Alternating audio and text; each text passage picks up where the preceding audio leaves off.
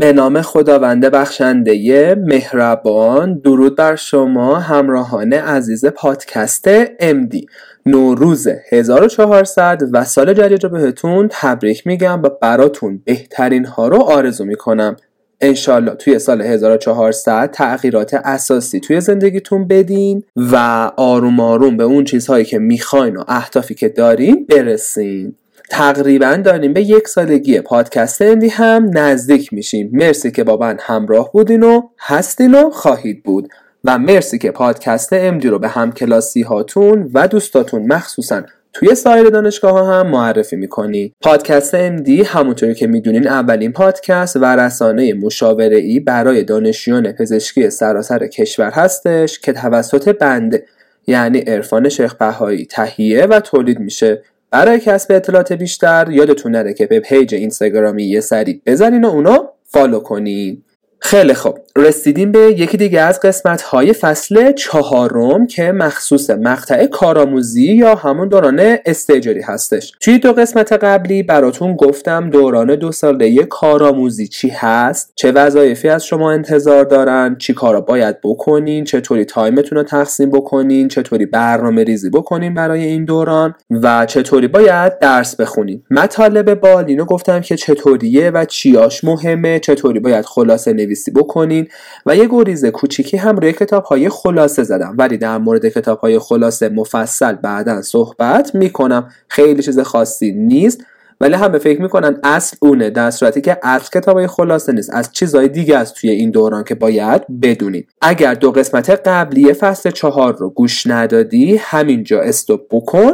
برو اون دو قسمت رو گوش بده و تالا برگرد. امروز می‌خوایم در مورد بخش داخلی یا همون اینترنال مدیسین و استیجری داخلی بودن بیشتر صحبت بکنیم. لابلای بحثام یه سری خاطراتم از استیجری خودم توی دانشگاه اصفهان بهتون میگم و در مورد اینکه چطوری باید درس رو بخونین و مطالب مهم چی و این حرفا. قبلا توی اصفهان برای اینکه بچه های پزشکی رو بتونن پخش بکنن توی بخش های ماژور و خیلی بار کاری توی هر بخش زیاد نباشه به این صورت بود که همه رو پخش می‌کردم. یعنی یه سری ها با اطفال شروع می‌کردن یه سری ها با جراحی یه سری ها با داخلی زنان و همینطور سایر بخش دیگه. و یه کمی بینظمی وسط توش به وجود اومد. بعدش اتفاقی که افتاد این بود که اومدن جراحی و داخلی رو جدا کردن اطفال و زنانم جدا. ولی بعدش که کوریکولوم آموزش پزشکی یه کمی تغییراتی کرد جراحی و زنان شد دو ماه.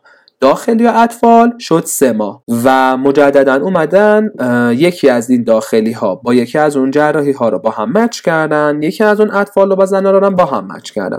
حالا از اینا که بگذریم موضوع بعدیمون این بود که خب یه سری تغییرات دیگه که اسمهان برای خودش به وجود آورد این بود که دید داخلی سه ماه اطفال سه ماهه. در صورتی که جراحی و زنان دو ماهه. چون ما اول فقط بخش های ماژور می‌رفتیم بعد می‌رفتیم بخش های مینور در قالب اکسترنی اومدن گفتن که خب ما یه ماه از داخلی و یک ماه از اطفال رو برمیداریم از استیجری می‌ذاریم توی اکسترنی با سایر بخش های minor قاطی بشه و کلا اون یک سالی که مربوط به استیجری میشه بشه چهار تا بخش داخلی جراحی زنان. اطفال هر کدوم یکی دو ماه که در نهایت میشه چقدر؟ هشت ماه. و از اون طرفم چون به هر حال عید توش می‌خوره و یه سری تعطیلی و اینا دیگه درست میشه. تابستون و اینا OK میشه. اما سوتی کار کجا بود؟ سوتی این کار اینه که در نهایت داخلی سه ماهه. ولی ما هفت تا بخش داخلی داریم. قلب ریه گوارش کلیه هماتو روماتو و قدرت خب هفته ولی وقتی روتیشن چه دو ماه باشه؟ چه سه ماه باشه؟ در نهایت. یکی از این بخش ها رو شما نمیرید. یعنی توی اصفهان اتفاقی که افتاده بود که مثلا بعضی از بچه ها قدرت نرفتن بعضی ها هماتو نرفتن بعضی ها روماتو نرفتن ولی در نهایت همه قلب و ریو و گوارش و کلیه رو باید می‌رفتم اتفاقی که مثلا برای خود من افتاد این بود که من گوارش رو دو دور رفتم. یه دور توی استیجری در واقع رفتم یه دور توی اکسترنی در نهایت بخشی مثل روماتو رو من اصلا نرفتم. و تازه توی اینترنیم هم باز من دوباره روماتو نرفتم. یعنی کلا این وسط آموزش مساوی و اینا عدالت و اینا کلا پایمال شد. اما بخش های مهم قلباری و کلی و گوارش اونا که خب اوکی کاربردی همه رفتن. اما از اینا که بگذریم می‌خوام در مورد چند تا چیزای خیلی مهم باهاتون امروز صحبت بکنم. یکی از اتفاقاتی که توی این دو ماه داخلی توی این سه ماه داخلی میفته اینه که شما صبح تا ظهر تقریبا بیمارستانین کیشیکی ندارین و ظهر که تعطیل میشین میرین خونه دوباره برای فردا. ولی چون دو ماه یا حالا بگیم سه ماه برای داخل بیشتر وقت ندارین و حجم مباحث داخلی هم زیاده آخر هفته ها برای ماها تو آخر هفته ها پنجشنبه ها حدودا چهار تا پنج تا کلاس تئوری میذاشتن. بعضی از دانشگاه دیگه به این صورتن که تو طول هفته براشون کلاس ها رو هر روز مثلا می‌ذارن. چون اساتید ما نمی‌تونستن هر دفعه یکی بیاد هی مطلب رو بگه و بره برای همین گفتن آقا کلا پنجشنبه ها بچه ها بیمارستان هم نمیان. از صبح تا ظهر فقط براشون کلاس تئوری بزنیم و در نهایت روزی ما در واقع هفته ای 5 تا جزوه تولید می‌شد. که یه بین از دیگه هم که این وسط بود این بود که شما ممکن بود اون هفته ریه رفتین در صورتی که کلاس قدده. یا روتیشن قددین کلاس قلبه. و اصلا کلا یه بین از دیگری این وسط به وجود اومد و در نهایت هم آخر روتیشن داخلی با یه حجم عظیمی از جزوات مواجه شدیم. هفت داخلی در واقع کورس داشتیم و هر کدومشون حداقل هر این هفته 4 5 تا جزوه 4 5 تا مبحث داشتن و کلا یه چیز خیلی حجمی شد. برای همین امتحان داخلی که از ما گرفته شد دو مرحله بود. داخلی یک و داخلی دو. احتمالا برای شما هم همینطور خواهد شد. دو تا امتحان میدین. اما اگه یه امتحان بدین دیگه خیلی سخت میشه. هم امتحانتون حجمش زیاده هم فرجه می‌خواد و این حرفا. ولی شما نباید کاری با اینا داشته باشین. به خاطر اینکه شما توی این دو سه ماه باید خودتون بخونید. کاری به کلاس های تئوری نداشته باشین. با روتیشناتون جلو برین. با بیمارستان و خود تک استادی که باهاش افتادین و دارین اون یک هفته رو میگذرونین باید جلو برین. نه اینکه بخواین به فکر کلاس های تئوریتون باشین و حالا قراره چه کار بکنین؟ چطوری در درس بخونین؟ توی پادکست قبلی گفتم که قضیه چه قراره. شما باید از چه منابعی استفاده بکنین؟ وظایفتون به عنوان استیجر چیه؟ و چی کار باید بکنیم. برای همین دوباره یه گریزی به پادکست قبلی بزنیم. در مورد برنامه ریزی منابع خوندن روش خوندن و تقسیم time اتون گفتم. ولی مجددا اینجا تکرار می‌کنم. شما قراره توی دوران بالین یعنی هم استیجری اکسترنی اینترنی کلا همه چی از کتاب های خلاصه استفاده کنید کتاب های خلاصه شده ای که از روی reference های اصلی نوشته شدن. چون شما قرار نیست برین سراغ هاریسون سیسیل شوارتز یا لارنس نمی‌دونم دنفورث نمی‌دونم هر کتاب دیگه ای. نلسون چون نمی‌رسین وقت نمیشه. واقعا وقت نمیشه و نیازی هم نیست. به این همه حجم مطلب بالینی خوندن که حالا باز من روش های خوندن در ادامه بهتون میگم. و اما توی بیمارستان باید چیکار بکنیم؟ باز مجددا توی پادکست قبلی وظیفه استجر بهتون توضیح دادم. اما توی این پادکست می‌خوام در مورد این صحبت بکنم که آقا تو داخلی باید اصلا چی بخونیم مباحث منظورم چی باید بخونیم می‌خوام امروز در مورد مباحث مهم صحبت بکنم. نمی‌خوام دوباره در مورد کتابای خلاصه بگم چون کتابای خلاصه رو همشون رو با یه دو تا روزه میشه جمع کرد. ولی الان می‌خوام در مورد این بگم که آقا شما توی بیمارستان رفتین مریض می‌بینین درمونگا میرین نمی‌دونم کلاس تئوری دارین در نهایت چیا مهمه و چطوری باید به مطالب در واقع اپروچ بکنید ببینید ما به مطالب بالین همونطوری که قبل اشاره کردم دو مدل باید نگاه بکنیم. خب دو مدل. یه نگاه جلو رونده یه نگاه عقب رونده. حالا یعنی چه جلو رونده و عقب رونده؟ ببینید شما یک timeline اگه در نظر بگیرین از صفر به آینده خب از صفر به جلو. نگاهی که ما این شکلی از صفر به جلو داریم میگیم نگاه جلو رونده نگاه عقب رونده از آخر میاد به اول. خب نگاه جلو رونده یعنی یاد بگیرین علائم و نشانه های های شایع هر بخش چیه؟ یعنی sign و symptom باید یاد بگیریم. درد قفس سینه تنگی نفس سرفه اینا چیان؟ علامتن نشون دهنده بیماری که نیست. خودشون که آخه درد قفس سینه یه عالم تشخیص ممکنه داشته باشه که ما به اینا میگیم تشخیص های افتراقی. خب شما باید تو نگاه جلو رونده یاد بگیرین علائم و نشانه های شایع هر بخش چیه؟ تشخیص های افتراقی یعنی دیفرنشیال دایگنوسیس هر علامت چیه؟ آقا هموپتیزی در کل هموپتیزی چه تشخیص افتراقی هایی داره؟ شایع ترینش چیه؟ نادر ترینش چیه؟ مهم تریناش چیان؟ اورژانساش چیان؟ که بهتون توی پادکست اول فصل 4 گفتم کتاب های مثل چرچیل یا فریدمن هدفشون همینه. بعد وقتی که مریض با هر کدوم از این علامت ها میاد برای رسیدن به تشخیص ها چه سوالایی باید بپرسین؟ چه معایناتی باید بکنین؟ آیا اون علامت و نشان اپروچ الگوریتمی قدم به قدم داره؟ وقتی یه مریض با این علامت اومد و شرح حال گرفتین و معاینه کردین قدم بعدیش چیه؟ وقتی شما تشخیص آمبولی ریه براتون محتمل ترینه قدم بعدی چیه؟ وقتی آس مطرحه قدم بعدی چیه؟ وقتی سکته قلبی براتون محتمل ترینه قدم بعدی چیه؟ چه آزمایشات و تصویر برداری های اون مریض می‌خواد؟ و چطوری باید با همه این اطلاعاتی که دارین آروم آروم به دست میارین از شرح حال معاینه و آزمایشات تصویر برداری چطوری بتونین تشخیص های محتمل رو از غیر محتمل افتراق بدین و چطوری تشخیص محتمل رو تایید بکنین. یه تشخیص برای مریضتون نهایی بکنین. و در نهایت این سراغ این که درمانش چیه. و برای مریض چی کار کرد؟ ما به این کار میگیم جلو رونده. نگاه جلو رونده. این نگاه جلو رونده رو شما توی استیج آروم تمرین می‌کنین. چطوری؟ وقتی یه مریضی وارد یک بخش میشه یا وارد بیمارستان میشه حالا چه تو اورژانسی چه هر جایی آروم آروم ما باش قدم به قدم باید جلو بریم. مریض با یه علامت نشانه ای میاد ما ازش شرح حال می‌گیریم معاینش می‌کنیم براش تشخیص افتراقی می‌ذاریم یه سری آزمایش و اقدامات پاراکلینیکی انجام میدیم یه سری تشخیص ها رو رد و تایید می‌کنیم دوباره آزمایش ها و پاراکلینیک های بیشتر میدیم. دارو درمانی رو شروع می‌کنیم نتیجه درمان رو می‌بینیم. ما به این کار میگیم جلو رونده چون ما زمان داریم جلو میریم. هیچ عقب درگشتی یا فلشبکی نداره. در صورتی که تو نگاه عقب رونده که یه مدل دیگه یه مطالب بالینه شما باید به بیماری ها مسلط شین. یعنی دانستن تئوری بیماری ها یعنی کتاب خوندن. یعنی بدونین هر بیماری علامتش چیه. آقا مریضی که با نمی‌دونم مثلا ریفلاکس معده به مری میاد دیسفاژی می‌تونه بده.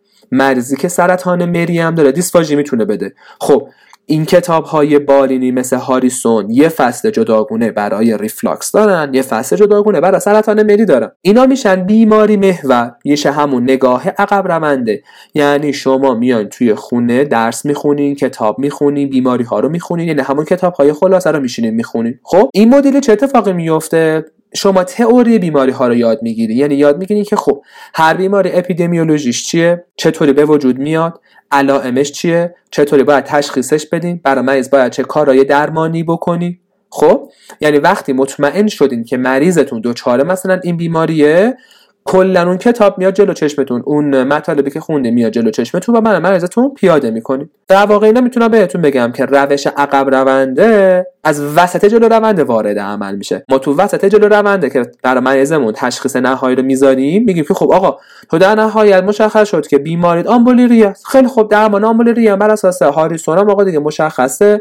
خب تو سرطان داری یا دچار آمبولی شدی پس مثلا ما به تو وارفارین نمی‌تونیم بدیم. ما به تو همون انوکساپاین زیر جلدی بدیم بره خب در صورتی که اون یکی مریضمون جراحی ارتوپدی کرده آمبولی کرده خیلی خوب به تو می‌تونیم اول انوکسا بدیم بعدش هم می‌ذاریم رو وارفارین. خب؟ دیگه از وسط های کار همون نگاه عقب رونده وارد عمل میشه. چرا؟ شما دیگه بر مریضمون تشخیص مطرح کردیم و دیگه درمانو میریم جلو تا آخر. اوکی. پس این شد. دو تا بحث و دیدگاهی که ما در مطالب بالیم با بهش دقت بکنیم. نکته ای که هست اینه که خیلی وقتها کسی به این چیزا توجه نمی‌کنه که آقا ما یه سری علائم و نشانه داریم یه سری بیماری داریم. ما باید اینا به این وصل کنیم. یعنی شما باید توی این دوران استیجری و بعدش توی دوران اینترنی اینقدر روی بیماری ها مسلط شین که علامتاشو خوب درک کنید از اون طرفم باید روی علائم و نشانه ها مسلط شین که بتونید به اون بیماری ها برسین اینو تا به هم دیگه بتونین وصل بکنین مسیراشو تو ذهنتون. آروم آروم به مرور زمان. لازم نیست. توی یک ماه اول تو یه هفته اول استیجری به این تسلط برسین و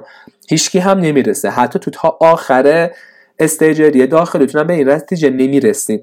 چون فرصت می‌خواد چون تمرین می‌خواد چون مهارت می‌خواد ولی می‌خوام دیدگاه رو داشته باشین که آقا مطالب بالین دو دست از هاریسون و سیسیل قسمت عقب رونده چون خیلی قوی تره. در صورتی که اون کتابایی که توی پادکست اول توضیح دادم The Patient History Taking. The Patient History Taking and Evidence Based Approach مدل علائم و نشانه ها داره تقویت می‌کنه. آپ تو که یک منبعی که خیلی من روش تاکید دارم هر رو تقویت می‌کنه چون یک پایگاهه و شما هرچی توش سرچ کنید داره. اوکی حالا بریم سراغ این بخش که کلا داخلی رو یکم براتون توضیح بدم که تو بخش داخلی باید چی کارو بکنین و این حرفا. این حرفی که زدم برای عقب رونده و جلو رونده هم برای اطفال صادقه برای زنان صادقه برای حالا جراحی صادقه. ولی برای بخش مینور حالا مثلا گوش و حلق و بینی و ارتوپدی و اورولوژی و اینا شاید کمی کمتر صادق باشه چون اون کمی محدودتره و تشخیصش مشخص تره مهمترین روتیشنی که شما توی کل پزشکیتون میرین و مهمترین بخشی که باهاش سر کار دارین همین داخلیه. یعنی شما سه ماه استجریتون رو داخلی میرین بعد تعداد سوالات امتحان داخلیتون بیشترینه تعداد واحدش بیشترینه توی سوالات پره و دستیاری داخلی بیشترین حجم داره. سه ماه این تینیتون داخلی میرین البته اطفالم هست حالا الان چون بحث در مورد داخلیه میگم داخلیه. و کلا هر کی تو فامیلتون مریض بشه مشکلی داشته باشه سوالی داشته باشه به داخلی در نهایت ربط داره. و به نظر من پزشک بدون علم داخلی واقعا هیچه. و ازتون می‌خوام که برای این دو ماه این دو این دو سه ماه داخلیتون خیلی خوب وقت بذارین و درس بخونین و ترجیحاً اون بیرون رفتن با دوستا و تفریحات زیاد و کلاس ها اینا رو یه کمی کمش کنین یه کمی کمش کنین. اما می‌خوام در مورد این بگم براتون که شما باید از کجا این علائم و نشانه های شایع رو پیدا بکنین و از کجا باید اون بیماری های مهم رو پیدا بکنین و برین دنبالش که بخونین. یکیش curriculum ه. من در مورد curriculum آموزش پزشکی توی علوم پایه گفتم توی فیزیوپات گفتم. الانم میگم. curriculum آموزش پزشکی عمومی حتی اگه تو گوگل هم search بکنین براتون میاره راهنمای شماست توی مسیر پزشکی که آقا به شما میگه حد اقل هایی که لازمه توی این هفت سال یاد بگیرین چی است حد اقل ها به حد اکثر نداریم ما چون حد اکثر نداریم. ته نداره پزشکی ولی حد اقل داره. شما باید این حداقل ها رو اول یاد بگیرین که تو کار کنم براتون نوشته. این یک. دومین راهی که شما باید می‌تونین ازش کمک بگیرین خود و اساتید و رزیدنت هاتونن. شما وقتی بخش قلب میرین رزیدنت دارین و نمی‌دونم استاد دارین این حرفا. خب از اونا بپرسین آقا توی بخش قلب چه علائم و نشانه هایی مهم و شایع و اورژانسی هست که من باید بلد باشم؟ یا چه بیماری هایی هست که من باید برم یاد بگیرم و بخونمشون؟ از اونا می‌تونین کمک بگیرین. حالا خیلی وقت اساتید رزیدنت ها میان یه سری سنبل کاری می‌کنن. یعنی میگن آقا تو تو قلب فقط سکت قلبی بلد باشه کافیه. خب ولی سکته که فقط کافی نیست که. بازم چیزای دیگه هست. مثلا فشار خون هست نمی‌دونم دو تا آریتمی هست. به هر حال باید چند تا چیز بلد باشیم ولی به هر حال کمکتون می‌کنه. راه سوممون میشه. ترم بالایی ها که خب من توصیه نمی‌کنم به خاطر اینکه معلوم نیست شما از کیا میرین در واقع می‌پرسین. و روش چهارمم که من الان خودم بهتون میگم به خاطر اینکه من هم الان curriculum نگاه کردم و براتون از روی curriculum میگم که چه چیزهای مهمه و هم هم طبق تجربه خودم که توی بیمارستان داشتم براتون یه سری نکاتی رو این وسط میگم. پس کاغذ و قلمتون رو آماده داشته باشین. همونجوری که گفتم داخل هفت بخش داره. و برای هر هفت بخش ما یه سری علائم شایع و مهم داریم یه سری بیماری مهم و شایع. شما باید این رو از کجا پیدا بکنید راه اول اینه که یه سری هاشو خود اون هاریسون نوشته.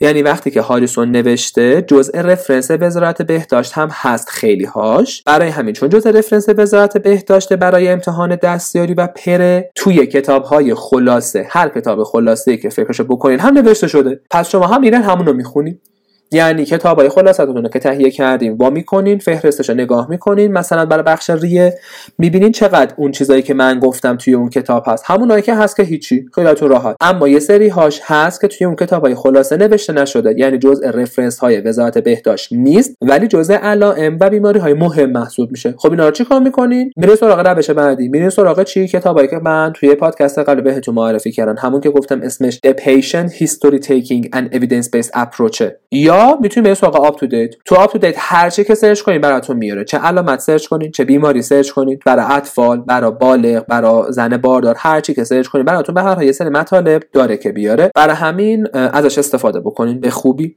ولی اولویت اولتون باشه همون کتابای خلاصه و بعدش که وقت آوردین به سراغ منابع تکمیلی تر اوکی؟ هر کدوم از اینایی که شما ها می‌خونید حالا مطالب مطالبایی که می‌خونین و اگر تو کتاب های خلاصتون نبود و قرار شد برین. از جای دیگه بخونین. حالا چه هاریسون بود چه آپ بود حتما خلاصه نویسی بکنین. گفتم توی پادکست قبلی که چطوری باید خلاصه نویسی بکنین و گفتم که باید یه دونه دفتر جداگونه خوشگل برای این کار داشته باشین. چرا؟ به خاطر اینکه به مرور زمان توی استجری این دفتر رو تکمیل می‌کنین. توی اینترنی تکمیلش می‌کنین و بعد می‌بینید که یک منبع بسیار قوی دارین و که به کارتون میاد و می‌تونین توی بال نظرش به خوبی استفاده کنیم. به درد المپیاد استدلال بالینی هم می‌خوره. اصلا که دوست دارن المپیاد استدلال بالینی شرکت بکنن این منبع خیلی به دردشون می‌خوره. برای همین سعی کنین از حالا توی استیجری تایمتون رو به همون روش سه چهارم یه چهارم تقسیم بندی بکنین که هم کتاب خلاصه بخونین همین guideline یا همون دفترچه خودتون رو درست بکنین و اینا تکمیلش بکنیم. اما می‌خوام در مورد هفت تا بخش داخلی باهاتون صحبت بکنم. بخش اول رو می‌ذاریم برای قلب. از علائم و نشانه هایی که توی بخش قلب باید یاد بگیرین ایناست. اول درد قفس سینه یا همون chest pain chest pain درد قفس سینه شاید مهمترین علامت و یکی از اورژانسی ترین علامت ها باشه. هم توی قلب عروق هم توی گوارش هم توی جراحی به همه چی در واقع.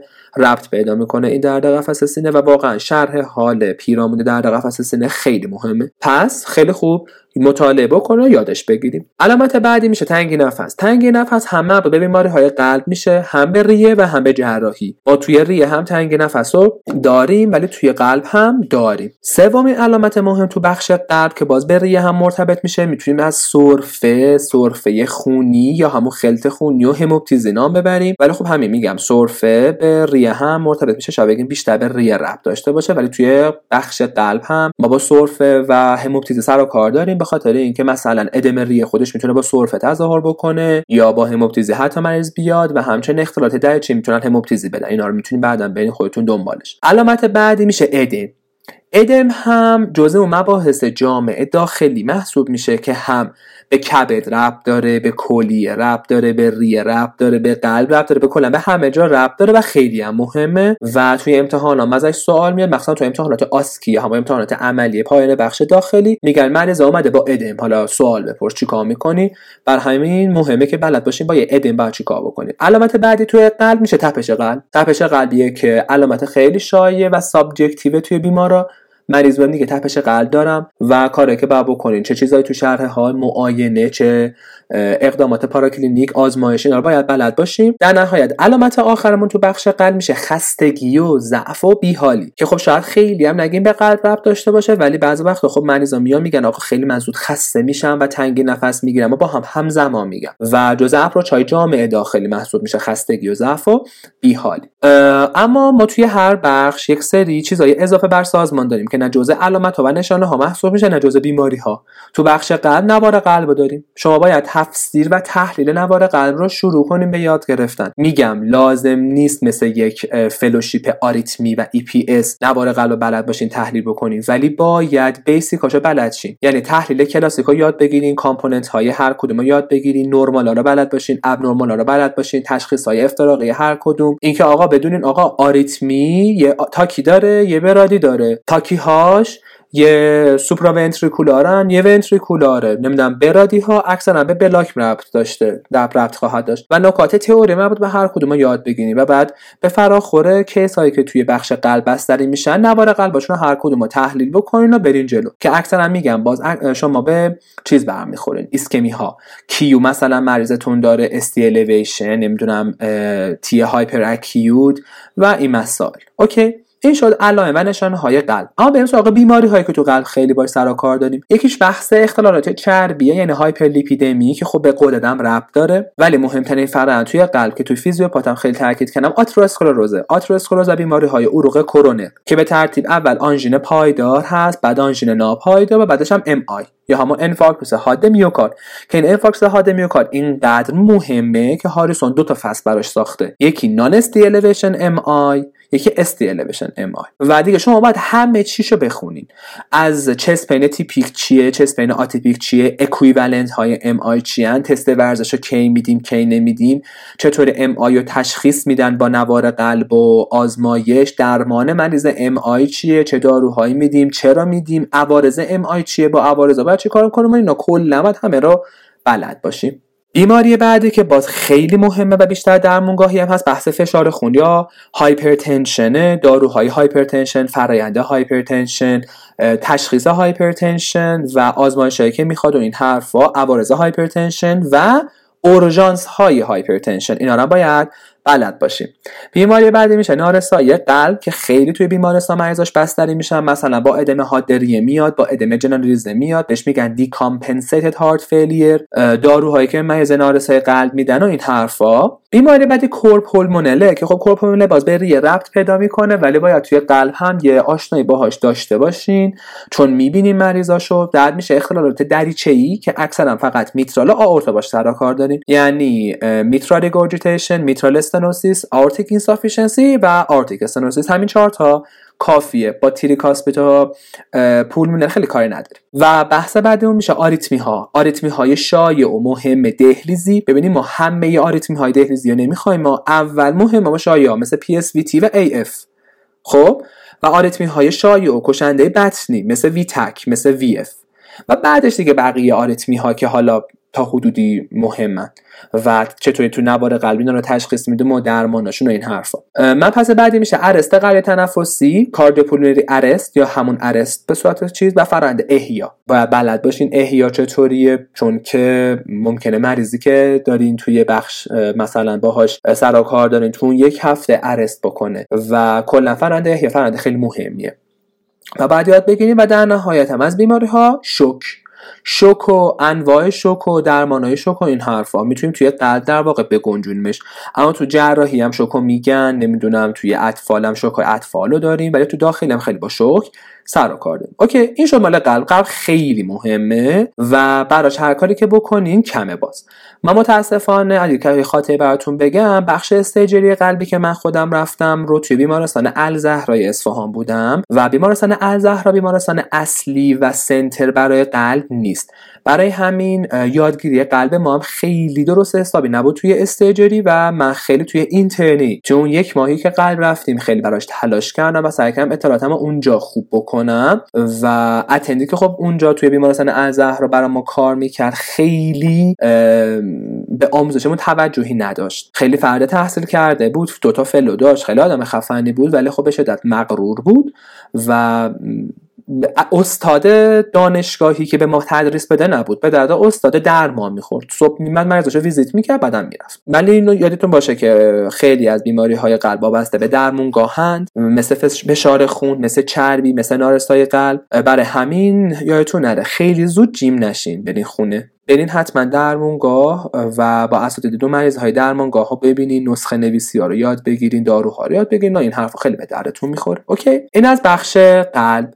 بریم سراغ بخش بعدیمون. بخش بعدی میشه ریه. از علائم و نشانه های شایعه که توی ریه بعد یاد بگیرین غیر از تنگی نفس که بهتون گفتم و سرفه و هموپتیزی می‌تونیم pleural effusion رو هم در نظر بگیریم pleural effusion و در واقع تحلیل مایع تپ چیز pleural effusion هم جزء علائم نشانه ها می‌تونه باشه هم جزء بیماری ها. و در نهایت مثل نوار قلب که ما توی قلب داریم نوار ریه رو توی ریه داریم. البته بهش نمیگن نوار ریه بهش میگن اسپیرومتری. تا حدود اسپیرومتری یاد بگیرین که آقا دو تا دونه بیماری ما بیشتر نداریم. یا restrictive یا یعنی تحدیدی یا obstructive هر کدوم یاد بگیرین که چطور توی اسپیرومتری باید تشخیص بدین و در نهایت هم عکس ساده ریه یعنی chest X-ray لازم نیست دوباره chest X-ray به اندازه یک فوق تخصص ریه بلد باشین. ولی آروم آروم یاد بگیرین که آقا chest X-ray چیه چه component هایی داره چطوری تحلیل بکنین هر بیماری توی chest X-ray چه یافته هایی داره چطوری تشخیص میدن هر کدوم ما تشخیص افتراقی های این یافته ها چی این حرفا.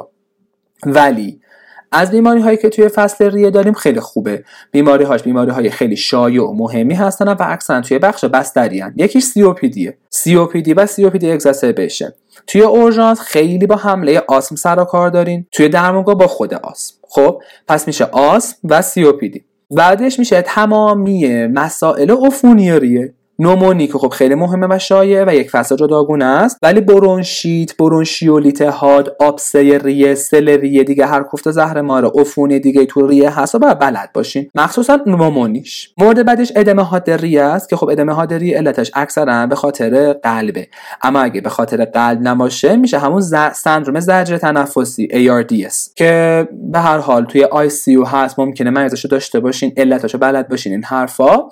آمبولی ریه جزء یکی از بحثای بسیار مهم توی ریه است. آمبولی که هم اپروچ داره هم کلی دارو و آزمایش داره و کلا یک فصل خیلی شایع و مهمیه چون تو ارتوپدی باش سر کار دارین تو هماتو باش سر کار دارین تو اطفالی جوری دیگه تو زنان. و آمبولی ریه کلا خیلی فصل مهمیه و در نهایت هم سرطان.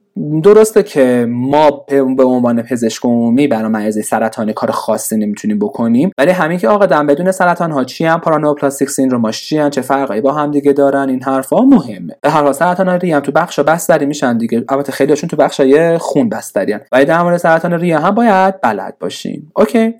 ریه هم جزء بخش مهم محسوب میشه و من اولین rotation استاژ ما در واقع ریه رفتم. ما در واقع از فیزیوپات دو که تموم شد یهو فرداش رفتیم بخش ریه بیمارستان خورشید و خب جالب بود دیگه اون یه هفته یه هفته جالبی بود و خدا رو شکر این تنو رزیدنت خیلی خوبی هم داشتین. انشالله که رزیدنت و این تنو خوبی هم برای شما در واقع داشته باشینش. بخش بعدی که می‌خوایم در موردش صحبت بکنیم میشه کلیه. کلیه هم از علائم نشانه های شایعی که توی کلیه داریم بیشتر آزمایشگاهیه خب؟ ولی علامت های عادیش هم مثلا دفع خونه. دفع خون توی ادرار یا همون هماچوری. ولی علامت های دیگه که توی یو ای دیده میشه بعد شما بعد یو ای رو بتونید خوب تفسیر بکنین یکیش پروتئین اوری و اپروچ به پروتئین اوریه. پیوری یعنی افزایش WBC ها و approach به پیوریه و در نهایت هم علائم ادراریه مثل پلی اوری و دیزوری و frequency و این حرفا. خب پس از U/A و خود ادرار باید اینا رو بلد باشین. هماتوری پروتئینوری پیوری پلی اوری و دیزوری. از آزمایش که برای کلیه داریم کراتینین رو خیلی ما باهاش سر کار داریم. افزایش کراتینین رو باید خیلی خوب بلد باشین که مریضی که اومده و rise کراتینین داره رو تحلیلش بکنین که کلا به چه صورتی حاد مزمن و این حرفا. و در نهایت بحثی که خیلی توی کلیه داریم ولی مخصوص کلیه نیست. مخصوص, مخصوص کل داخلیه. مخصوص کل پزشکیه. بحث اختلالات الکترولیتیه یعنی سودیوم و پتاسیم چون که کلسیوم ماره قدرت یا روماتوه ولی سودیوم و پتاسیم بیشتر با کلیه است. و بحث اسید و باز. باید اینا رو بلد باشیم. خب که آقا اصل بازار چطوری تحلیل بکنیم تشخیص فراقی هاش چیه و این حرفا و همینطور اختلالات سدیم و پتاسیم چون خیلی مریضاش توی بیمارستان هستن ولی نکتهش اینه که تک بیماری نیست. با سایر چیزا همراهه و شما باید در کنارش این سدیم و پتاسیم هم در نظر داشته باشید اما از بیماری های مهمه توی کلیه ما عفونت ها رو داریم. عفونت کلیه هست که بهش میگیم پیلونفریت عفونت مجاری ادراری سیستیت اورتریت که خب البته توی اورولوژی هم با این عفونت ما دوباره سر و کار داریم. سنگ داریم. سنگ های ادراری توی نفرو هست توی اورولوژی هم هست. باید به هر حال بلد باشین چون دیدگاه هاشون با هم دیگه فرق داره. و مهمترین بحث توی کلا بخش کلیه نارسایی های حاد. و مزمن کلی است. که نارسایی مزمن کلیه اصولا به خاطر فشار خون و بعدا به خاطر دیابته که اکثرا به خاطر دیابتن. ولی خب خیلی هاشون هم هستن که سایر بیماری های مزمن کلیه رو دارن. ولی نارسایی حادم خیلی شایعه مریض اومده قبلا کراتینش یک بوده الان اومده با کراتین دو. بعد دنبال این ببینین که چه اتفاقی افتاده و تشخیص فراقی هاش چیه و هر کدوم شما رو به چه چیزهایی میرسونه. اوکی؟ این از اون چیزاییه که یه کمی تو بخش کلیه. نارسایی حاد کلیه تو کلیه جزئیات زیاد هست بیماری های دیگه هست مثلا گلومرولونفریت هست بیماری های عروق کلیه مثل renal artery stenosis هست چه می‌دونم آترو آمبولی عروق کلیه هست سرطان کلیه کیست کلیه هست tubulointerstitial nephritis هست. کلا کلیه بیماری های زیادی داره ولی ما دیگه آدم باهاش سر و کار نداره. خیلی کمتر سر و کار داره. همین که شما بلد باشین آی چیه دی چیه نمی‌دونم عفونت ها رو بلد باشین سنگا بلد باشین و همون اپروچ هایی که بهتون گفتم توی علائم نشانه ها خداییش کافیه بقیه دیگه بسپاین به فوق تخصص نفرو اوکیه. یه خاطر از بخش نفرو براتون بگم که حالا یک درسی هم باشه براتون. من بخش نفرو آخرین بخشی بود که توی سال 95 داشتیم و یه چند روزش هم میافتاد اون طرف سال 96 تو روز 96 و من دقیقا همین تایم باید می‌رفتم دوبه برای کنگره ارتوپدی که ثبت نام کرده بودم و مقاله داده بودم ارائه داشتم. در واقع اولین تجربه کنگره بود که می‌خواستم برم تو سال 96 به استادم که گفتم که آره من بعد عید دو روز نمی‌تونم بیام. او کلی دعوام کرد که چرا و برای چی نمی‌تونی بیای و این حرفا که بهش گفتم می‌خوام برم کنگره. من کنگرم ارائه دارم و باید اونجا باشم. و دیگه کلی به من روز خون که کنگره بشه در تو می‌خوره و برای چی می‌خوای بری و چرا میری و نباید بری و تو رو سننه و بالنت که مهمتر و این حرفا. حالا نگو اصلا خودمون استاد ما اصلا تو بخش آخر کار یه دونه مریض بیشتر نداشتیم. یه دونه مریضمونم مشکلش گلومرونفریت بود. در واقع یه جوانی بود گلومرونفریت داشت که منتظر بودیم که مثلا کمی علامتاش فروکش بکنه و بعد مرخص بشه. یعنی مریضی هم نداشتیم ولی خب استادمون نمیذاش بریم. می‌گفت یه روز درمونگاه داره ما نیا و این حرف. یعنی نمیای بعد میشه این حرف ولی خب در نهایت دیگه راضی شد دیگه. بعدش گفت که نمی‌خواستم بقیه هم گروه یاد بفهمن. یعنی نمی‌خواستم حالا خیلی هم شل بدم و این حرف. دیگه بهونه که اساتید میاره. آره. بخش چهارمی که توی داخلی باهاش سر کار داریم و باز ماشاءالله بخش بسیار مهمی گوارشه. گوارش خیلی زیاد علامت داره و بیماریاش هم زیاده. و کلا گوارش یه داخلی جدایه برای خودش. از علامت های مهمی که توی گوارش باید یاد بگیرین یکیش دردش کمه که تشخیص فراغی های خیلی زیادی داره به جراحی ربط داره باز میگم به قلب ربط داره نمی‌دونم به کلا به زنان ربط داره و خیلی بیماری ها تو درد شکمی مشترکم دیسفاژی رو باید بلد باشین تهوع استفراغ سوء هاضمه یا دیسپپسی اسهال یبوست کاهش وزن غیر ارادی که خب با کنسر اینا ارتباط داره اصولا و بحث سوء جذب و اینا. آسیت و تورم شکم باید بلد باشین. مریض با آسیت اومده. زردی که خیلی مهمه و از ما خود زردی رو حالا دو بار پرسیدن. یه دور زردی رو از من توی آسکیه داخلی پرسیدن. یه دور توی آسکی اینترنی داخلی پرسیدن. یه دور توی امتحان صلاحیت بالینی از همون پرسیدن. کلا زردی خیلی مبحث مهمیه. و توی بیوشیمی‌تونم باهاش سر کار داشتیم. در مورد خونریزی گوارشی باید خیلی خوب مسلط بشیم به خاطر اینکه توی اورژانسه و میبینینش سر کار داریم. تفسیر آزمایش های کبدم داریم. مثلا بیلی روبین alkaline phosphatase AST ALT اینا. آزمایش های کبد به چه صورتی باشه؟ هر کدوم مثلا چه بیماری های نشون میده. اوکی؟ پس این شد علائم و نشانه های شایع توی گوارش. درد شکم دیسفاژی تهوع استفراغ دیسپپسی سوء هاضمه اسهال یبوست کاهش وزن آسیت و تورم شکم. زردی. و خونریزی گوارش های کبد. اما از بیماری ها از بیماری ها به ترتیب که از بالا به پایین بریم ریفلاکس مری یا همون GERD را داریم که خیلی مهمه. غربالگریاش هست نمی‌دونم علامتاش هست. چون مثلا GERD می‌تونه حتی سرفه هم بده. و تو تشخیص افتراقی های سرفه مزمن GERD هست. ممکنه مریضت واقعا مثلا ریفلاکس داره. زخم معده هست زخم دودنوم و گاستریت ها در واقع peptic ulcer disease هست که یک فصل بسیار مهمیه این بحثش. من خودم مثلا مادر جونم. یه نصف شب با خون ریزی کلا استفراغ خونی و از خواب پریدن به ما زنگ زدن و بعدش رفتن آندوسکوپی و زخم دودونوم بود. حتی خونه بهشون دوتا دونه واحد تزریق کردن. اینقدر شدید بوده. برای همین زخم جزء چیزای بسیار مهمه که باید بلد باشین. بعدا توی اینترنی انشالله باید management ش بلد باشین. چطوری داروهاشو بدین هر کدوم. بیماری بعدی IBS داریم که خب خیلی توی جامعه شایعه با استرس ارتباط داره این حرفا. در مورد IBD باید بدونین. حالا اونقدر با جزئیات نه ولی به هر حال IBD بهتون درس میدم. بعد تا یه حدودی عوارضاشو و علائماشو بدونین به خاطر اینکه توی جراحی هم با IBD سر و کار دارین. مثلا یکی از همکلاسی های خود ما I BD داشت و مرتب دچار حمله می‌شد و بستری می‌شد و مثلا از rotation ش امتحاناش اینا ممکن بود عقب بیفته چون استرس میگرفتش و حمله می‌کرد بهش. بعد در مورد سنگ صفرا باید خوب بلد باشین که خب چه بیماری هایی میده که کله‌سیستیت حاد و مزمن رو داریم که بسیار توی بخشا می‌بینیم توی جراحی هم هست و کلا باید به این کله‌سیستیت حاد و مزمن مسلط بشیم تو مباحثش. بعد در مورد پانکراتیت باید خیلی خوب بدونیم چون پانکراتیت تو بخش گوارش خیلی بستری میشه و بعد هپاتیت ها هست هپاتیت های ویروسی حالا مخصوصا B و C و در نهایت هم سیروز. سیروز چیه؟ چرا ایجاد میشه؟ عوارضاش چیه؟ management ش چیه؟ و این حرفا.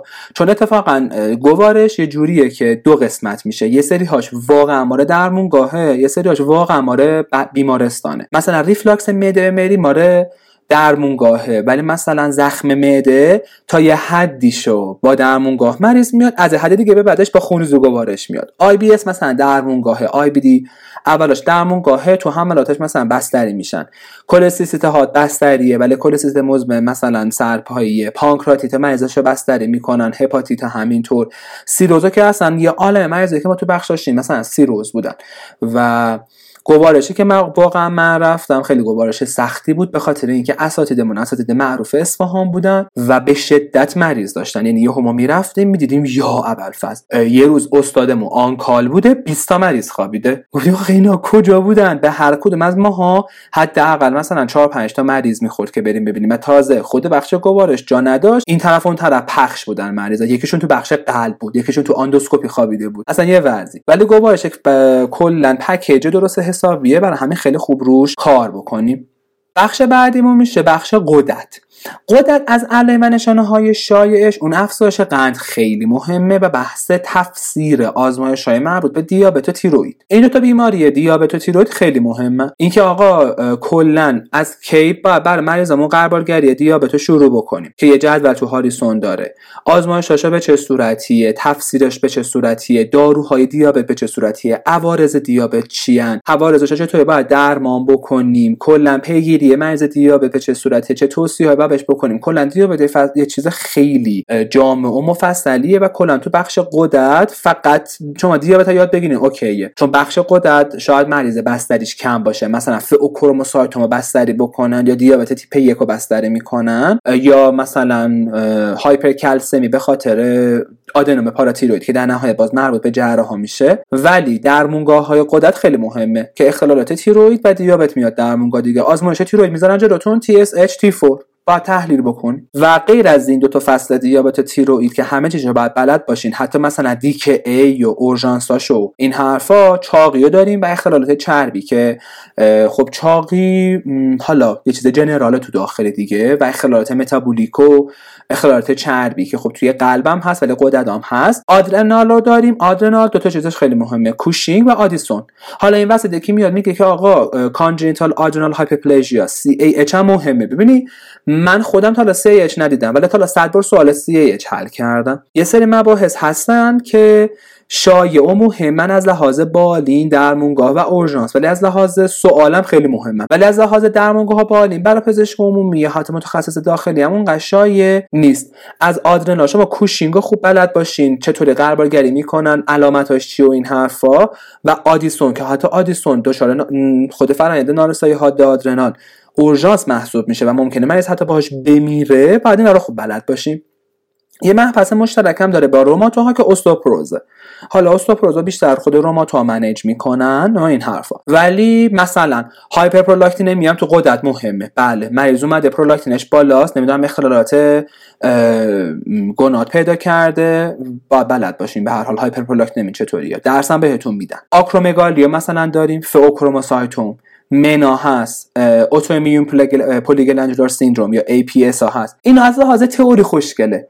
آکرومگالی pheochromocytoma وای من حالا مثلا MENو بلد باشین MEN یک میشه سه تا P MEN دوی A مثلا pheochromocytoma با MTCش مشترکه با MEN دوی B ولی حالا مثلا MEN دوی B چیز داره. ظاهر marfanoid داره و فیبروم داره و این حرفا. این دونین اینا تئوریه. بالیناشون اصلا قشنگ نیست چون بالینشون خیلی سخت میشه. ولی شما همون تیروئید و دیابت خیلی خوب بلد باشین. انسولینا رو بلد باشین. مراقبت ها پیگیری های دیابت اورژانس هاش مثل دیکی اینا رو اوکی باشین حل. بخش بعدیمون میشه بخش بعدیمون میشه خون. تو بخش خون علامت ها و نشانه هایی که خوب داریم ضعف و خستگی رو داریم که تو در نهایت ضعف و خستگی یا به آنمی ختم میشه یا به سرطان. کاهش وزن بدون علت رو داریم. لنفادنوپاتی یعنی بزرگی غدد لنفاوی در واقع و طحال. بزرگی طحال. اسپلنومگالی approachش رو باید بلد باشین که خب اتفاقا approachش رو توی هاریسون هم نوشته ولی یه کمی practical نیست approachاش و حتما باید به توصیه من UpToDate بخونین یا حتما اون کتاب The Patient History Taking رو نگاه بکنین و در نهایت مهمترین کاری که شما باید توی بخش خون یاد بگیرین تفسیر CBCه تفسیر CBC این که آقا یه آزمایش خون گذاشتن جلوتون بتونین تفسیر بکنین CBC شو. هموگلوبین چطوریه؟ RBC چطوریه؟ هماتوکریت RDW white BC diff white BC پلاکت PDW و بعدم لام خون محیطی. که آقا tear drop تشخیص افتراقی هاش چیه؟ شیستوسیت چیه الیپتوسیت چیه؟ این حرفا. میشه لام خون محیطی.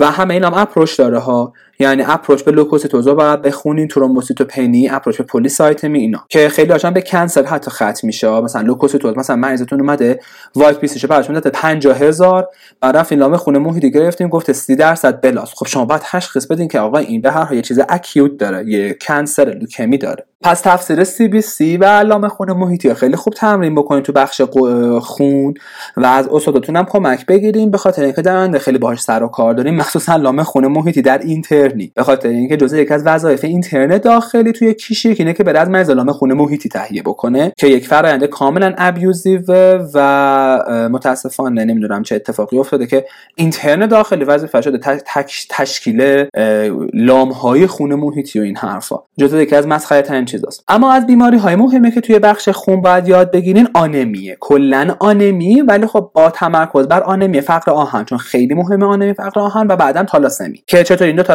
هم دیگه افتراق بدین آزمایششون به چه صورتیه درماناشون به چه صورتیه چطور مرزش باید پیگیری بکنین و این حرفا. مثلا خود استاد هماتوی ما به ما می‌گفت که بشه نسخه درمان آهن بنویسین. مریضتون میاد قرص می‌خوره. مریضتون می‌خواد بهش شربت بدین آمپول می‌خوایم بهش بدین سرطانیه این شکلی. هر دفعه به ما یه کیس می‌داد می‌گفت براش نسخه بنویسیم و در نهایت هم کمبود ویتامین B12 B9 هم باید بلد باشین. میگم باز این از لحاظ تئوری خوشگله. B9 و B12 که علامتاشون به چه صورت و اینا ولی خب به حال باید بلد باشیم بیماری بعدمون میشه. واکنش های مربوط به تزریق فرآورده های خونی. تزریق فرآورده ما یه عالم فرآورده ها از خون تهیه میشه دیگه blood product بعد اینا که مریضا تزریق می‌کنن نیست واکنش میدن. حالا همش واکنش های آلرژی که خفن و شدید نیست سه واکنش های دیگه هم میدن که باید بلد باشیم. بعدش در مورد اختلالات انعقاد خون باید خوب بدونیم اینکه مریض اومده با بیماری های خون دهنده یا با ترومبوز. هر دو تاشو باید بلد باشین که تشخیص افتراقی هاش چی و این حرفا. باز مثلا من براتون بگم مریض TTP داشتم. مریض ITP که تا دلتون بخواد هست DIC توی جراحی داشتیم. هست. به هر حال مریضاش مهمه هموفیلی داشتیم. شرح حال تیپیک هموفیلی می‌داد بچه این حرف و در نهایت هم یه کمی در مورد سرطان ها باید بدونید تو بخش خون شما خیلی با سرطان ها ارتباط میگه اصلا بخش خون ها بهش میگن هماتولوژی و اونکولوژی. بدونید که آقا سرطان های شایع چیه؟ روش های غربالگریشون چیه؟ سن غربالگری چیه؟ نکات پیرامون سرطان ها مثل ریس فاکتورها سندروم های پرانوپلاستیک پیشگیریشون اینا رو باید کمی به شروع کنیم به یاد گرفتن. اوکی؟ اینم از بخش هماتو و در نهایت بخش آخر داخل ما میشه روماتولوژی. از علائم نشانه های شایع توی روماتولوژی درد داریم. حالا درد کجا؟ درد کمر هست درد گردن هست که خب کمر درد خیلی باز مهمه و خیلی هم شایع. باید خوب یاد بگیریم. ولی دردهای کلا اسکلتی عضلانی. همش هست. میگیم آقا این جام درد می‌کنه و اون جام درد می‌کنه. اینا میشه دردهای musculoskeletal و بعدم درد مفاصل که بهش میگیم مونو آرتریت و پلی آرتریت که خب مونو آرتریت که میشه تک مفصلی باز خیلی مهمتر از پلی آرتریت هاست چون تو مونو آرتریت ما یه عالم تشخیص های افتراقی مهم داریم که tap مایع مفصلی اینجا داریم و تفسیر tap مایع مفصلی و این حرفا. و تفسیر آزمایش کلسیوم و فسفر و PTH و ویتامین D میشه اینجا گنجوند. به هر حال باید شما تو یا تو بخش غدد یا تو بخش روماتو در مورد این کلسیوم بالا کلسیوم پایین اینا بخونید. اما بیماری های روماتولوژی تعدادی خیلی زیاده و کوچولو کوچولو و بعدم یاد بگیرین اولش که خب خیلی هم مهمه آرتروز یا همون استئوآرتریت که اکثرا پدر بزرگ مادر بزرگمون دیگه اگر سنشون بالای 60 70 سال باشن دارن. استئوپوروز داریم که باز مادر بزرگای بالا 60 70 سال استئوپوروز دارن یا یه حداقل یک بار تراکم سنج استخوان انجام دادن. آرتریت روماتوئیدو داریم نقرس رو داریم که اتفاقا من مریض نقرس توی اورژانس داخلی دیدیم که در نهایت ارجاش دادیم به روماتو ها بیماری های شونه رو بلد باشین چون خیلی شایعه. ولی خب توی ارتوپدی هم هست. اینا مثل پارگی rotator cuff impingement frozen shoulder اینا خیلی مهمه. تب روماتیسمی هست که خب میگم باز از لحاظ تئوری خوشگله. fibromyalgia هست و واسکولیت ها واسکولیت ها که خیلی مورد توجه طراح های سواله نمی‌دونم چرا. و در نهایت من از واسکولیت ها فقط یه دونه هنوخ شوئنلاین می‌تونم بگم دیدم. و تو اطفالم که چیزو دیدیم. تا کاوازاکی بقیهشون خیلی اونقدر زیاد ندیدم. لوپوس هست که خب مریض لوپوس رو باید بد... کلا بدونین. تظاهرات بیماری مثل ankylosing spondylitis و اسپوندیلوز ها و در نهایت هم بیماری هست مثل plantar fasciitis. جزء بیماری های مهم محسوب میشه. در واقع بهش میگن خار پاشنه. خیلیا خار پاشنه دارن. اتفاقا ما تو فامیلمون تا حالا دوبار تشخیص خار پاشنه دادم. بعد ارجاشون دادم به ارتوپد و روماتو گفتن آره plantar fasciitis داری okay.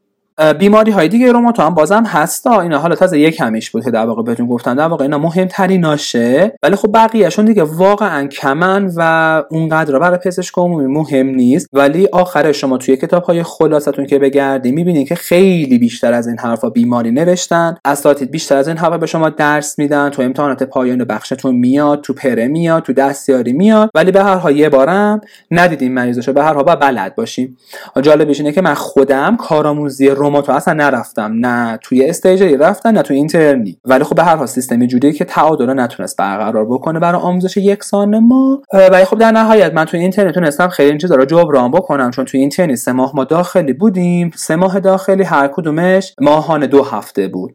من از این 6 تا روتیشنی که توی سه ماه داخلی اینترنت داشتم دو بار اورژانس داخلی رفتم یه بار اورژانس بیمارستان امین بودم یه بار اورژانس بیمارستان خورشید یه بارم درمانگاه بیمارستان امین و خیلی جنرال دیدم مریض و خیلی هم به دردم خورد و خوب بود. این وسط دوبار بخش کلی رفتم یه بارم قدرت. همین.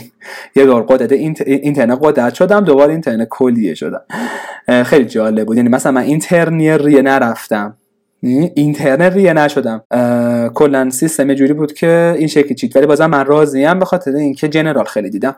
ولی شما باید خودتون برای خودتون برای درس خوندنتون جوری برنامه ریزی بکنین که توی اون دو سه ماه استیجریتون بتونین اون کتاب های خلاصتون رو مطابقه با بخشایی که میریم بخونین که بعدا با برای پرتون با مشکل مواجه نشین. حالا امیدوارم که لیستی که اینجا بهتون گفتم را یادداشت کرده باشیم بعد خودتون تو هر بخشی که میریم این لیست به استادتون هم نشون بدین. بهش بگین آقا این برنامه که کوریکولوم وزارت بهداشت برای ما چیده؟ خودت به همون بگو چه علائم و نشانه های شایع و اورژانسی دیگه ای هست که ما باید توی این بخش یاد بگیریم و بیماری های شایع و اورژانسی و مهمی هست که باید یاد بگیریم که ما بریم دنبالش و بخونیم. از اونها هم کمک بگیریم.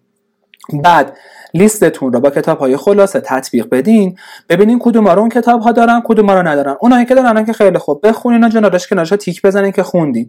اما اونایی رو که ندارن حتما برین دنبالش و از یک باید درست حسابی مثل هاریسون یا UpToDate یا همون کتابایی که من معرفی کردم و توی تلگرام گذاشتم استفاده بکنین حتما و توی اون دفتر خلاصه نویسیتون اینا رو یادداشت بکنین. اما نکته بعدی که می‌خواستم بهتون بگم که در مورد استیجریتون بدونید مخصوصا داخلی اینه که آیا اساتید و کلا رزیدنت ها و برنامه های آموزشی بیمارستان در این حد خفن و اورینت هست که بدون یه همچین لیستی وجود داره و طبق این لیست به شما درس بده؟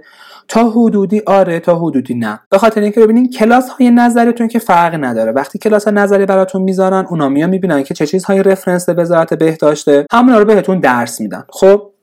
مطالب هاریسون یا سیسیلا میان عین کتابای خلاصه براتون توضیح میدن پس این خیلی فرقی نمی‌کنه. ولی نکته اصلی اینه که توی بالین چه اتفاقی براتون میفته تو بیمارستان توی اون صبح تا ظهرتون چه اتفاقی براتون میفته که خب این کاملا یه چیز شانسیه. یعنی بستگی داره به اینکه شما مراکز جنرال میرین یا مراکز فوق تخصصی. مثلا من خودم اینترنی بیمارستان امین رفتم بیمارستان امین یکی بیمارستان جنرال توره الزهرا یک بیمارستان فوق تخصصیه. همه بیمارستان دانشگاهی هم همینطورن. یه مراکز فوق تخصصی دارن یه سری مراکز جنرال تا اینکه شما مثلا الان دانشگاه تیپ یک هستین یا دو یا سه. به خاطر اینکه تو دانشگاه های تیپ یک و تا حدود تیپ دو چون رزیدنت و حتی فلوشیپ وجود داره یک کمی آموزش بچه های پزشک عمومی کم میشه. ولی بچه های دانشگاه تیپ سه چون خیلی خود مختارترن و به خودشون واگذار میشن و مریضا رو باید صفر تا صدش خودشون handle بکنن خیلی بیشتر آموزش می‌بینن. اینکه اصلا رزیدنت و fellow هایی که دارین چقدر به شما آموزش میدن چقدر شما رو دوست دارن که بهتون آموزش بدن. load مریض های اون مرکز به چه صورتیه؟ چه مریض های تو مرکزتون میاد خوبن یا خیلی complicated ن؟ درمونگاه اصلا دارین یا نه؟ درمونگاه میرین یا نه؟ اساتیدتون خوب درس میدن بعد درس میدن حال درس دادن دارن ندارن و خب خیلی عوامل دیگه. ولی به هر حال من این لیستا بهتون دادم که در جریان باشین که اگر آموزشتون ناقص بود چیز رو بهتون درس ندادن خودتون برین دنبال این حداقل ها و یاد بگیریم چون خب خداییش واقعا برای ما که این شکلی نبود که کسی بیاد قبلش بگه که آقا کلا استیجری چطوریه؟ چون استیجری ما این شکلی بود که آقا بعد از فیزیوپات دومون یهو تقسیم گروه شدیم این تقسیم گروه همون رو اعلام کردیم به 6 نفر 5 6 نفر. و بعدش نمایندمون روتیشنمون رو چیدو بهمون داد گفت که خب آقا ترتیب روتیشن به این صورته. و برای ما مثلا این شکلی در اومد که ما اول رفتیم ریه بعد رفتیم قلب بعد رفتیم کلیه بعد ادم رفتیم. گوارش و قدرت. همین. روماتو که نرفتیم هماتو هم نرفتیم. بعد توی اکسترنی من دوباره گوارش رفتم و هماتو یعنی کلا یه چیز داغ. بعد هیچکس نمیاد همون بگه که خب آقا اینترنای هر بخش کیان اینترنا چطورین رزیدنت ها کیان چطورین اساتیدا چطورین اخلاقیاتشون به چه صورتیه چطوری باید باهاشون تا کرد. بخش کلا این بخش کجای بیمارستانه؟ الزهرا ماشاءالله اینقدر بزرگ بود که ما توش گم می‌شدیم بعضی وقتا. وظایفمون توی هر بخش چیه؟ چه مریض هایی رو کلا داریم؟ چه کار باید بکنیم چه کار نباید بکنیم قوانین نانوشته کلا چیه؟ بعضی استاد یه ساعت هفت میمدن بعضی ساعت 11 تشریف می یعنی اصلا کلا یه چیز بی‌نظم آدم نمی‌دونه ساعت 11 بری ساعت 10 بری 9 بری یه یه ساعت یه بیمارستان ما رفتیم این شکلی بود که رفتیم دیدیم مثلا تعداد مریضمون خیلی کمه بعد استادا مثلا ساعت 11 بلند میشه میاد. رزیدنت مثلا نداشتیم یه یه بخش. اصلا کلا یه چیز داغ برای همین آدم بعضی وقتا تا یه هفته حتی تا یه ماه گیجه. در بهتون گفتم که وظایفتون توی بیمارستان چیه. باز مجددا تکرار می‌کنم. شما صبح مریض های اون استادی که باهاش افتادین رو بین هم گروه های خودتون تقسیم می‌کنین. هر کی مسئول مریض های محور شده به خودشه صبح زود میرین بیمارستان دونه دونه شرح حال میگین از مریضاتون معاینه می‌کنین. بعد با رزیدنت هاتون یا حتی با اینترن و بعد با اساتیدتون اون مریض ها رو ران می‌کنین. گزارش اون مریضاتون رو به اساتید میدین با هم تحلیل می‌کنین. خب البته اگر مجال همچین کار رو بهتون بدن و ازتون بخوان. و خب خیلی وقتا ادامه کار ازتون نمی‌خوان یعنی تشخیص های افتراقی و استدلال بالینی و آزمایش و این حرفا. و از حالا خیلی براتون توضیح نمیدن که چرا این روش های تشخیص رو انتخاب کردن نتایجش چی بوده هر کدوم چی نشون میده آزمایش چه تحلیل بکنن دارو چی برای مریض می‌ذارن چرا این داروها رو می‌ذارن و اینا. ولی خب حتی گاهی اساتید خود توضیح میدن خیلی خوبم توضیح میدن گاهی هم توضیح نمیدن و اصلا ما رو هیچی به هیچی حساب نمی‌کنن حتی جواب سلامم نمیدن. آره. برای همین خودتون برای این چیزا آماده بکنین. شما خودتون موظف به یادگیری هستین خودتون دنبال اینا باید برین. خودتون رو درگیر مریض دیدن بکنین سوال بکنین کنجکاو باشین پرونده مریض رو بخونین پروندهش رو زیر رو بکنین آزمایش های مریض رو بگیرین تحلیل بکنین سوال بپرسین داروهاشو ببینین باز تحلیل بکنین چون به هر فارماکولوژی دیگه خوندین از فیزیوپات. کتاب بخونین تو خونه بیاین رو مریضتون پیاده بکنین کتاب مریض مقایسه بکنین سر راند هاتون از حرفای استاد نکته برداری بکنین و هر جاشو نفهمیدین با سوال بکنین خیلی وقت از رزیدنتاتون واقعا می‌تونین کمک بکنین و زود نرین خونه. حداقل تا ساعت دوازده یک دو توی بیمارستان بمونین یاد بگیرین با رزیدنتاتون بیماری ها رو بحث بکنین به استادتون بگین که مثلا برای فردا چیا آماده باشین ازشون بخواین که همین بیماری ها و علائم شایعه بهتون بگن. بگن آقا یه مریض اومد با این علامت چی کار می‌کنیم چی کار بکنیم؟ در مورد بیماری ها با هم صحبت بکنین و خودتونم بریم بخونین که بعد تکرار نشه این چیزا. هر روز روی مطلب جدیدی در واقع کار بکنید زود نرین خونه برین درمونگاه. لابلا مریضتون درمونگاه ببینید توی درمونگاه خیلی آزمایش می‌تونین ببینین و تفسیر بکنین. مریض های متنوعی میاد. می‌تونین باز تحلیل بکنین تفسیر بکنین. اساتید مجال توضیح دادن. لابلای مریضا رو پیدا می‌کنن. فرصت معاینه کردن دارین. یافته های مثبت توی معاینه می‌تونین پیدا کنین. این حرفا کلا. از این تایم دو سه ماهایی که دارین به خوبی استفاده بکنین توی خونه خبری نیست. یک ساعت دو ساعت زودتر رفتن خونه هیچ توفیقی نداره. ولی یک ساعت دو ساعت توی درمونگاه موندن توی بیمارستان موندن با رزیدنت صحبت کردن یه بیماری رو مطالعه کردن خیلی واقعا بیشتر ارزش داره. چون بعدا دیگه تکرار نمیشه. دیگه داخلتون تموم شد. میره تا اینترنی داخلی. و بعد اینترنی داخلی اصلا دنیاش با استجری داخلی متفاوته. برای همین از فرصت هایی که داریم به خوبی استفاده بکنین. آره. اینم از این. هورا. مباحث مهم داخلی بهتون گفتم در مورد استجری داخلی بهتون توی این پادکست گفتم. اگر که نکته یادتون رفته یا نکته یاد داشت نکردین حتما برگردین از اول پادکست گوش بدین. به خاطر اینکه خیلی از مطالبی که گفتن تجربیات خودمه که هیچکی به ما نگفت و اصلا من در جریانشون نبودم و خیلی بهمون به ضرر زد. برای همین حتما این پادکست رو یه دور دیگه گوش بکنین برای دوستاتون بفرستین. مباحث مهمم که بهتون گفتم یادداشت بکنین نخواستین برین از خود کلوم بردارین و دیگه گفتم که لیست با اساتید رزیدنت های خودتون تکمیل ترش بکنین و حتما حتما از کتاب های خلاصه استفاده بکنین و بخونین و همچنین سراغ UpToDate برین برای علائم و نشانه ها و خود بیماری ها هم که گفتم می‌تونین توی UpToDate سرچ بکنین و بیشتر مطالعه بکنین. و در نهایت هم گفتم بهتون نرم اگر موضوعی یا مبحثی رو از روی کتاب هایی به جز کتاب های خلاصه می‌خونین حتما برای خودتون تو اون دفتر خلاصه نویسی بکنین که بعدا نخواین برگردین دوباره خلاصه نویسی بکنین. فقط اگه بعدا برگشتین تکمیل ترش بکنین. اینم از قسمت سوم فصل چهارم با موضوع کارآموزی داخلی. مرسی که با من همراه بودین. مباحث کارآموزی همچنان ادامه داره و پرقدرت می‌خوام در موردشون صحبت بکنم. پس با من همراه باشین. پادکست امدی رو به همکلاسی هاتون و دوستاتون مخصوصا توی سایر دانشگاه ها معرفی بکنین. بخیل نباشین. براشون بفرستین. آدرس پیج اینستاگرامی رو بفرستین. پادکست رو بهشون معرفی بکنین. و دایرکت پیج اینستاگرامی من به آدرس at sign magnificent underline doctors به روی شما بازه. برای سوالاتتون پیشنهاداتتون و انتقادات کوبنده و سازندتون برای ارتقای کیفیت پادکست و محتواها اصلا خجالت نکشین. بیاین توی دایرکت بهم پیام بدین فوش بدین سوال بپرسین پیشنهاد بدین انتقاد بدین. هر کاری دارین بیاین توی دایرکت اینستاگرام بهم بگین. کانال تلگرامی من به آیدی at sign magnificent underline doctors هستش. search بکنین براتون میاره و کتاب ها رو اونجا براتون گذاشتم. براتون بهترین ها رو آرزو می‌کنم. مجددا سال 1400 بهتون تبریک میگم. انشالله که دوران استجری خوبی داشته باشین و بتونین بتره کنین. به امید موفقیت روزافزون همه شما عزیزان. قسمت بعدی خداوند یارو نگهدارتون باشه. فعلا.